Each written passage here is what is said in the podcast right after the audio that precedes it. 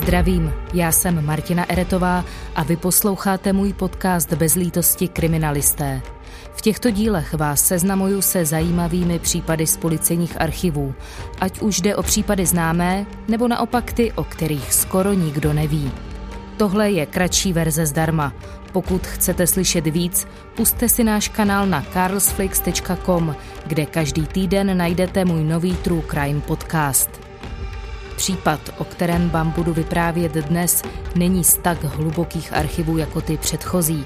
V podstatě by se dalo říct, že je ještě čerstvý. Stal se teprve před rokem a půl v pražské Mychli.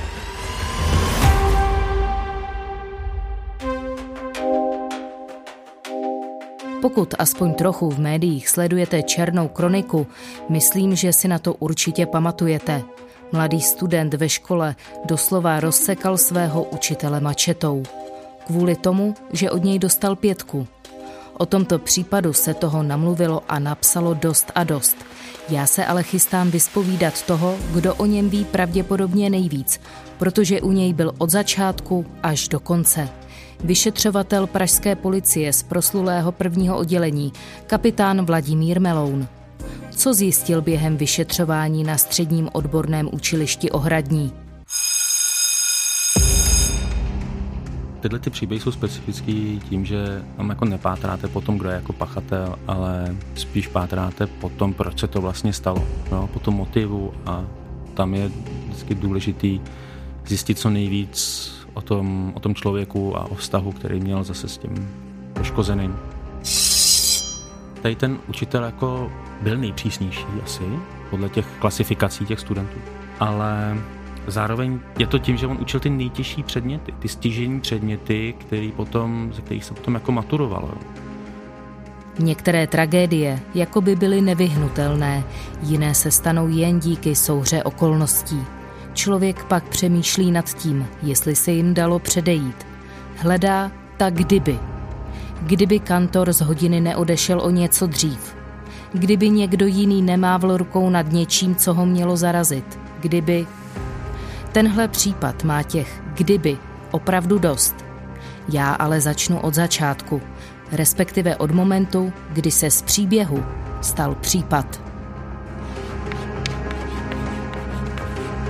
Byl poslední březnový den roku 2022.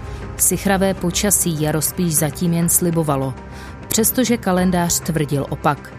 Vyučování na středním odborném učilišti Ohradní probíhalo stejně jako každý čtvrtek dopoledne, až do 11. hodiny a 42. minuty. Přesně v tolik zavolal jeden z kantorů na tísňovou linku, že někdo zavraždil jeho kolegu v jeho kabinetu. Všude tam byla krev a nedaleko těla ležel vražedný nástroj – mačeta. Tohle je kratší verze podcastu Bez lítosti vrazy zdarma. Plná je na carlsflix.com. Teď se v podcastu posuneme o kousek dál. Ani u toho soudu tak vlastně žádnou skutečnou lítost neprojevil. No, on toho, čeho zejména litoval, tak to bylo to, že nemůže být se svou rodinou, Jo, já když jsem s ním v průběhu toho vyšetřování mluvil, tak on říkal, no, tak rodina byla v Itálii, já jsem tam nebyl a já už chci domů, prostě já sem nepatřím. Já chci slavit Vánoce s rodinou a tak, jo, takový úplně až jako dětinský vlastně představy.